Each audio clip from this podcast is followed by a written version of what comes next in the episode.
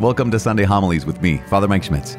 I hope today's homily inspires and motivates you, and I also hope that it leaves you hungry for the one who gave everything to feed you. If you want to get this and other Sunday Mass resources sent straight to your inbox, sign up at ascensionpress.com slash Sunday or by texting Sunday to 33777. You can also follow or subscribe in your podcast app for weekly notifications. God bless. The Lord be with you. And with your spirit. A reading from the Holy Gospel according to Matthew. Glory to you, Lord. Chapter 10, verses 26 through 33. Jesus said to the twelve, Fear no one. Nothing is concealed that will not be revealed, nor secret that will not be known. What I say to you in the darkness, speak in the light. What you hear whispered, proclaim on the rooftops. And do not be afraid of those who can kill the body but cannot kill the soul. Rather, be afraid of the one who can destroy both soul and body in Gehenna. Are not two sparrows sold for a small coin? Yet not one of them falls to the ground without your Father's knowledge. Even all the hairs on your head are counted. So do not be afraid. You are worth more than many sparrows. Everyone who acknowledges me before others, I will acknowledge before my heavenly Father. But whoever denies me before others, I will deny before my heavenly Father. The gospel of the Lord. So I, have been reading this book that's been making a really kind of a big impact on me. Um, it's by a Protestant pastor who. Um, the first thing I noted was he shared the story about how in 1994 he uh, had written his first book, and his secretary told him that Jim Bakker, who at that time was in prison, had contacted him. So if you don't know anything about the story, Jim Bakker back in the day was kind of the, the biggest televangelist uh, around. He had the biggest following. He had the biggest movement of Christianity. You might, might want to say like in, in throughout the 80s. And in the, at the end of the 80s, he was accused of uh, mail fraud and wire fraud and, and some other conspiracy type things. And, and it turned out he just, his, his whole life just tanked. And he was actually convicted uh, of fraud and sentenced to 45 years in prison. So he went from being like the biggest Christian televangelist in the world to being a prisoner. So this was 1994. So he had 45 years. He only had to serve five years of those, five of those years. And anyways, he calls this man, this pastor, and says, um, basically, I'd like you to come visit me in prison. So he's four years into a five year sentence. And he says, Great, sure, I'll come by. And he, and he came and he started visiting with Jim Bakker. And he said, among other things, Jim Bakker had said that him being in prison wasn't God's judgment on him. He said, My being in prison was God's mercy on me because I was living a life apart from his law. I was living my life apart from what he had told, what I knew to be true. I was not living what he, I knew to be true. And this was God's mercy on my life. If he hadn't done this, I would have gone to hell. And so the man who wrote the book, who was visiting him, said, the conversation kept going on, and he said, Well, Jim, let me just ask you the question. And all that time, like with all the, uh, the adultery and with all the, the, the, the stealing, with all the fraud, with all this stuff, he said, he asked the good question. He said, But you're ministering. He said, When did you fall out of love with Jesus? And that's when this man said that Jim Bakker stopped and said something that shook him to the core. Jim Baker looked back at him and said, Ah, I, I never did. He said, but yeah, for seven years you're doing all this, this and this and this, all these sins, all this, all this crime. You know, for seven years, he said, I never fell out of love with Jesus. He said, but what I, what I lost is I lost the fear of the Lord. That was, that was, that was the key. That was it. Yeah, I never fell out of love with Jesus, but I lost the fear of the Lord. And this, if there's one thing I, I would say that, that we've lost as American Christians, as American, as, as Catholics in general, we've lost this thing, the fear of the Lord, which if you know anything about scripture, Proverbs chapter one says, the fear of the Lord is the beginning of wisdom. And what's wisdom? Just like a race to the end here. What's wisdom? Wisdom isn't just knowing a bunch of stuff. It's not just a bunch of data. It's not just a bunch of knowledge. Wisdom is having a relationship with God. It's knowing who God is. Fear of the Lord is the beginning of the wisdom that reminds us who God is. If I don't have fear of the Lord, I will never know who God is. Now let's back up for a second because I know I launched into the idea of talking about the fear of the Lord. And you say, wait, Father, but um, in the gospel today, Jesus says, do not be afraid like three or four times. And you would be right. He says, uh, he says, fear no one. He goes on to say, he says, do not be afraid of those who can kill the body but can't kill the soul. At the end, he says, do not, do not be afraid. You're worth more than many sparrows. But buried in there, Jesus does say, but I shall tell you of whom you should be afraid. In the midst of all these words about don't be afraid of those who can kill the body but can't kill the soul, don't be afraid of anyone, don't be afraid because God loves you. He says, in the middle of that, he says, but I shall tell you of the one you should fear. Who's that? He says, the one who can after killing the body, throw the soul into Gehenna, body and soul into Gehenna. Now, some people, scripture scholars, uh, some of them would say, well, maybe that's, that's Satan. Maybe that's the one. You be afraid of Satan. But most scripture scholars, most Catholic scholars would say that's actually an incorrect interpretation. Who Jesus is referring to, he's not referring to Satan, the one who can cast both body and soul into Gehenna. He's referring to God himself. I shall tell you whom you should fear God himself. Remember, the first stage of wisdom is fear of the Lord. The first way we can even know who God is is through fear of the Lord. And so we have to ask the question, if I don't, you say, but I'm a Christian, I don't, I don't have to be afraid of God. you're right, you don't have to be afraid of God. Very different Fear of the Lord and being afraid of God are two very, very different things we're going to talk about in a second. But we have to realize that we haven't outgrown and we never will outgrow the first stage of wisdom, which is fear of the Lord. If I've never known that, if I've never known fear of the Lord, I have to ask the question, when I, who, who am I approaching when I approach God? Like if I've never, if I've never actually known that sense of overwhelming awe. In fact, scripture talks about a terror if I've never, if I've never been even slightly unsettled, when I've approached God, I have to ask the question, who do I think I'm approaching when I'm approaching God? Who do I think I'm praying to when I'm praying to God? When it comes to the Mass, and I'm approaching even for Holy Communion, if I've never, if never, if I've never been overwhelmed by the sense of fear, who do I think I'm receiving? I think too many of us, we have this, we have our, our, Nerf version of God, right? It's that, that Nerf, you know, the, we know Nerf, right? You have a football, you have a soccer ball, you have any kind of ball or, or whatever the, the toy is. If you've Nerfed it, you just make it softer. You just make it so, oh, if it hits you in the face, it's not going to hurt. If, if you don't catch it, no big deal. It's going to bounce. I think we've Nerfed God. I think we've, we've taken God, who is a grizzly bear, and we've turned him into a teddy bear. Here's God who we could, we wouldn't dare approach, we've made him into a toy. I mean, all throughout Scripture, I mean, every, virtually every time someone actually encounters the true and living God, they're overwhelmed by fear. I mean, go back to, uh, to Exodus, where here's the people of Israel.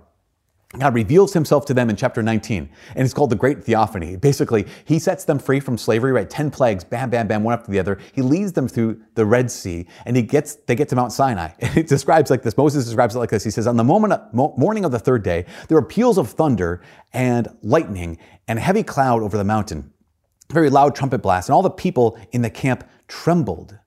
But Moses led the people out of the camp to meet God, and they stationed themselves at the foot of the mountain. And Mount Sinai was all wrapped in smoke, for the Lord had come down upon it in fire. The smoke rose from it as from a furnace, and the whole mountain trembled violently. Moses spoke to God, and God answered him with thunder. And then what happens in the next chapter is when the people witnessed the thunder and lightning, it said, and the trumpet blast and the mountain smoke smoking. They all feared and trembled. They took a position much further away and they said to Moses, You speak to God for us and we'll listen, but don't let God speak directly to us. They had encountered in some small, small way the reality of God. And they're like, We can't, Moses, we'll just go through you from now on. Because they didn't encounter a Nerf version of God, they encountered the real God. In fact, all throughout Scripture. In fact, uh, you have you have heard from Jeremiah today. Jeremiah talks about this. Isaiah talks about this in Isaiah chapter chapter six, when he's called to be a prophet. What happens is he says, in the year King Uzziah died, this Isaiah chapter so chapter six says, "I saw the Lord seated on a lofty, high and high throne, trained with his garment filling the temple. Seraphim are flying all around him, and they all cried out, Holy, holy, holy is the Lord of hosts." All the earth is filled with his glory. And at sound of that cry, the frame of the door shook and the house was filled with smoke. And then I said, Woe is me, I am doomed. Because I'm a man of unclean lips, living among a people of unclean lips, and I fell down to the ground as though I was dead. This is not a nerf version of God. This is the true and living God. And this is the, the, the proper response to the real God is fear. The proper response to the true God is awe. It's actually to tremble. It, it's, it's to recognize, I am not God. You are God. To say, you are God and I'm not. You know, after, after at the end of the book of Job, and Job is someone, Job is someone who could be defiant against the Lord, right? Because a lot of terrible things, horrible things happened to Job. But at the end of the, uh, in the book of the book of Job, when God reveals himself to Job, and this is Job chapter 42, God reveals himself and Job responds by saying, I have dealt with things that I do not understand, things too wonderful for me, which I cannot know. I heard of you by word of mouth, but now my eye has seen you. Therefore I disown what I said, and I repent in dust and ashes. In fear, Fear is the proper response to the true and living God. And I realize what's happened right now. People would say, okay, Father, that's fine. That's the Old Testament God. We're not, we're not talking about him. We're talking about the New Testament God. We're here as Christians. So let's talk New Testament. I say, yeah, let's talk New Testament. How about, how about the moment when Jesus goes up the mountain with Peter, James, and John? And he's transfigured and he reveals his glory. What happens there? Well, they all fall down to the ground as though dead. They all fall down to the ground terrified when they hear the voice from heaven. So that there's that. Oh, even, even better, John. John, who has seen, remember John the beloved, who has seen Jesus transfigured on Mount Tabor. He has rested his head against Christ's chest on the night of the Last Supper. He stayed with Jesus faithfully all the way through the crucifixion. Here is John the beloved who was so close to Jesus, you might even say his very best friend, that in the very first chapter of the book of Revelation says, I, John. John is now 90 years old. So this is an entire life, not only of knowing Jesus intimately for, for three years as his closest friend, but then also serving Jesus for the next 60 years, or however, even maybe even more, as Jesus' apostle to the world. And it says on, he was on the island of Patmos. He says it was on the Lord's day. He's returning from offering mass. And he heard a voice behind him and he turned around and he saw Jesus. And he said, when I saw him, I fell to the ground as though I was dead. He would have stayed there. Except Jesus stretched out his hand, touched him, and said, Get up. See, this is, this is the, the reality when we're not dealing, when we're not dealing with the nerf version of God, when we're dealing with the real God, the response is very, very different. In fact, it's not just like, well, that was Mount Sinai, remember with all the smoke and all the fire and all the, all the, all the, the peals of peals of thunder. In the letter to the Hebrews, chapter 12, this is this kind of the last one here. Letter to the Hebrews, chapter 12 what he writes, he's writing to Christians and he says, You have not approached that which could be touched in a blazing fire and gloomy darkness and storm, and a trumpet blast, and a voice speaking words such as those who heard beg that no message further be addressed to them. He's referring to book of Exodus. He says, You haven't approached that. You've approached not less, you've approached more. God is not less awesome in the New Testament. God is more awesome in the New Testament. God is not less frightening in the New Testament. God is more frightening because in the Old Testament it was a it was a sign. In the Old Testament it was a in the Old Testament was angels speaking. In the New Testament this is God Himself who has spoken. In the New Testament, we're actually when we approach the altar, we're approaching God Himself, not an image of God, not a figure of God, not, not an idea of God. We're approaching God Himself. That's why the author goes on to say, he says, once more, here's, listen to this. Therefore, we who are receiving the unshakable kingdom should have gratitude with which we should offer worship pleasing to God in reverence and in fear, for our God is a consuming fire. We're not approaching a God who's less. Jesus doesn't reveal that He's less, He reveals even more. Our God is a consuming fire. He is not a teddy bear. He's a grizzly bear. Or maybe you'd say in the words of, of uh, C.S. Lewis, if you know, if you're familiar with the Chronicles of Narnia. In Narnia, there is the character Aslan. And Aslan is the lion. And Aslan is the figure of Jesus in, in Narnia. And at one point in the very first book, when the kids get to Narnia and they're talking to Mr. and Mrs. Beaver, and Lucy is the youngest daughter, and she asks Mrs. Beaver, she says, Well, is, is Aslan, who we're going to meet, is Aslan quite safe? She says, I just feel rather nervous about meeting a lion. And Mrs. Beaver responds, she says, she says, That you will, dearie, and make no mistake. She says, I feel rather nervous. Yeah, you will. And make no mistake. She says, if there's anyone who can appear before Aslan without their knees knocking, they're either braver than most or just plain silly. Then Lucy says, then he isn't safe? And Mrs. Beaver responds by, Mr. Beaver responds by saying, safe? Oh, don't you hear what Mrs. Beaver tells you? Who said anything about safe? Of course he isn't safe, but he's good. He is the king, I tell you. Like this is this is the this is the I mean in some ways the secret, right? This is in so many ways is is the revelation of Jesus. Is that we approach the real God. He actually even more, the real God approaches us. And how we respond to him as he approaches us tells us everything we need to know about where our heart is. Am I playing with God? With a Nerf version of God? Am I snuggling with my teddy bear God? Do I have a safe God or do I have a God who is not safe, but he's good? You know, and think about, and I'm guilty of this in so many ways. I mean, even when it comes to scripture, I remember um, it was my last year in seminary, just, I mean, probably a month before I got ordained, maybe even less than a month before I got ordained, and I went in for a final in scripture. And it was a sit down kind of oral final with me and the professor. And he wasn't like a, a, super strict kind of a person. He was pretty fast and loose when it came to a lot of things. But at one point, he asked me a question about the Bible. And I said, Oh, yeah, that's the part in the Bible where uh, Jesus says, um, and I made the quote and I said, You know, yada, yada, yada. I didn't finish the quote. I just said, You know, Jesus said, Blessed are the poor, yada, yada, yada. Something like that.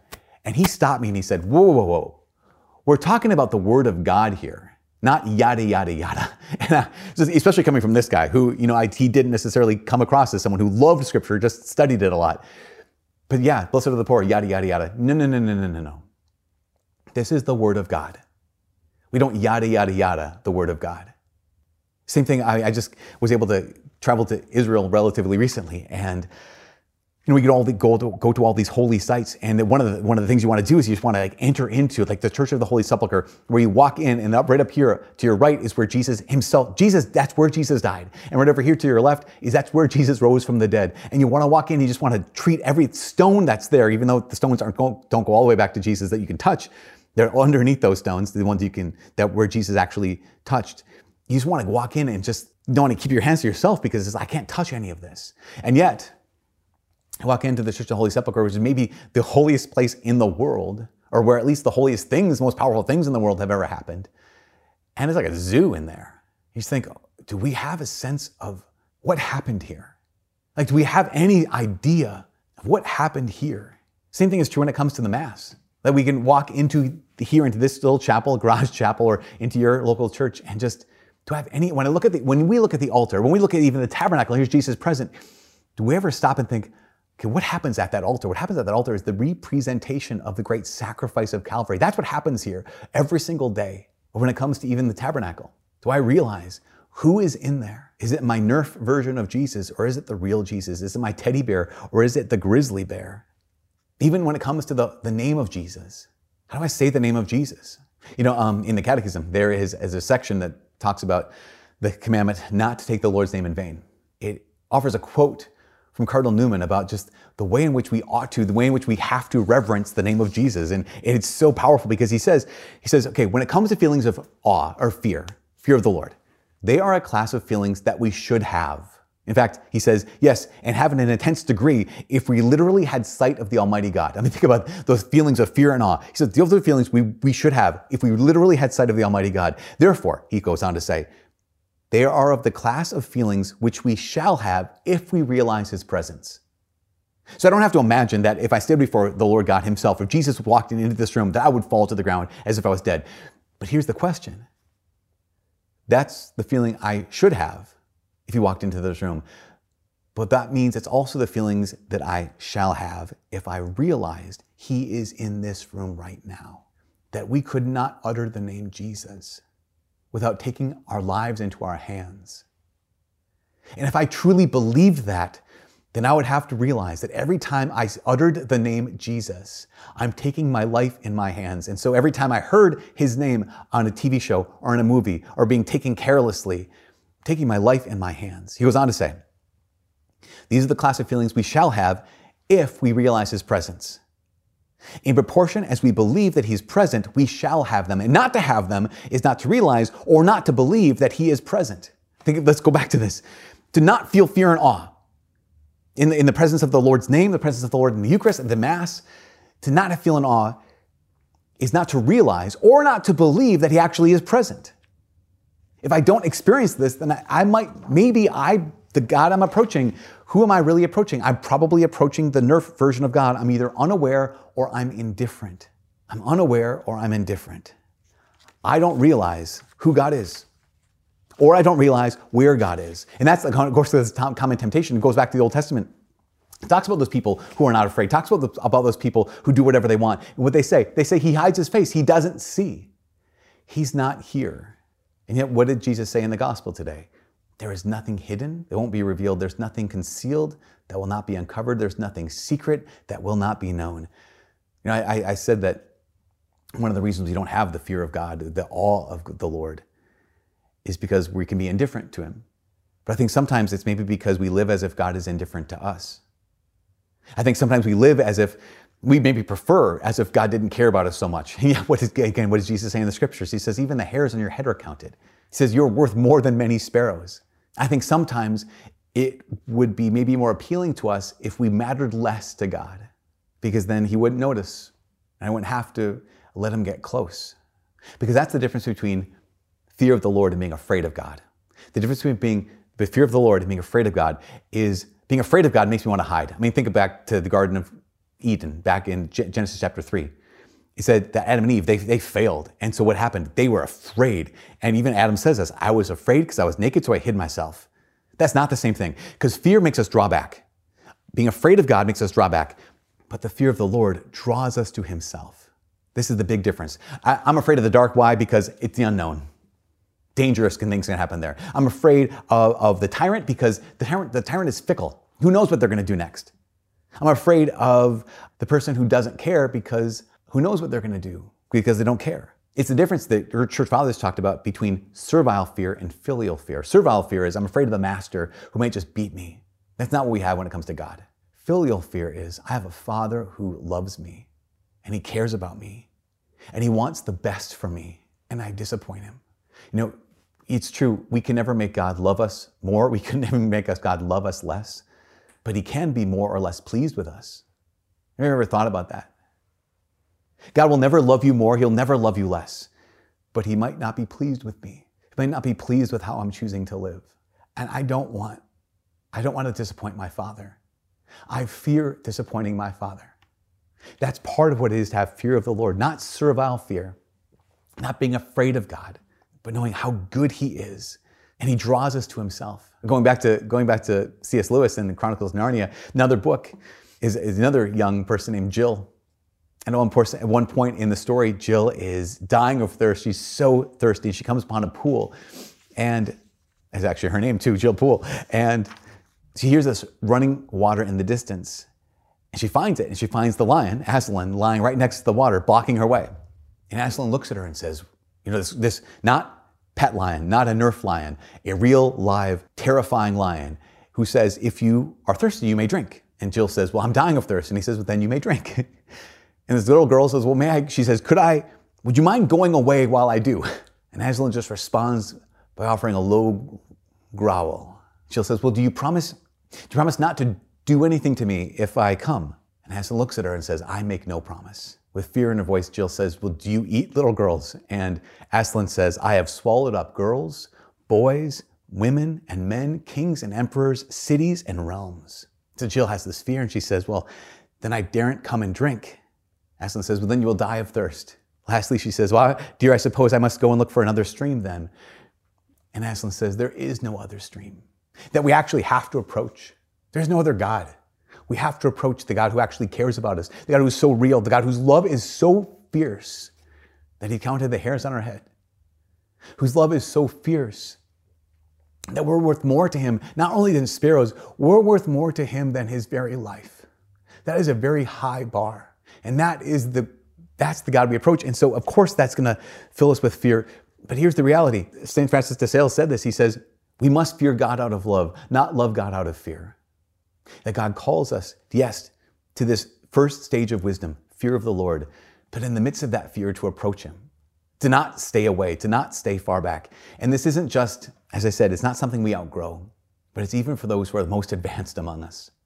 St. Thomas Aquinas is the last thing. St. Thomas, St. Thomas Aquinas, you know, he was writing, he's written so much. Uh, he taught the world so much about who God is. And he hadn't yet finished his major work called the Summa Theologica. But at one point, he was in prayer and he had a revelation of God. God revealed himself to Thomas in such a way that Thomas stopped writing. He left the Summa unfinished. And to Brother Reginald, who was a secretary and his friend in the, in the monastery, he said this He says, The end of my labors has come. He says, All that I've written appears to me as so much straw after the things that have been revealed to me.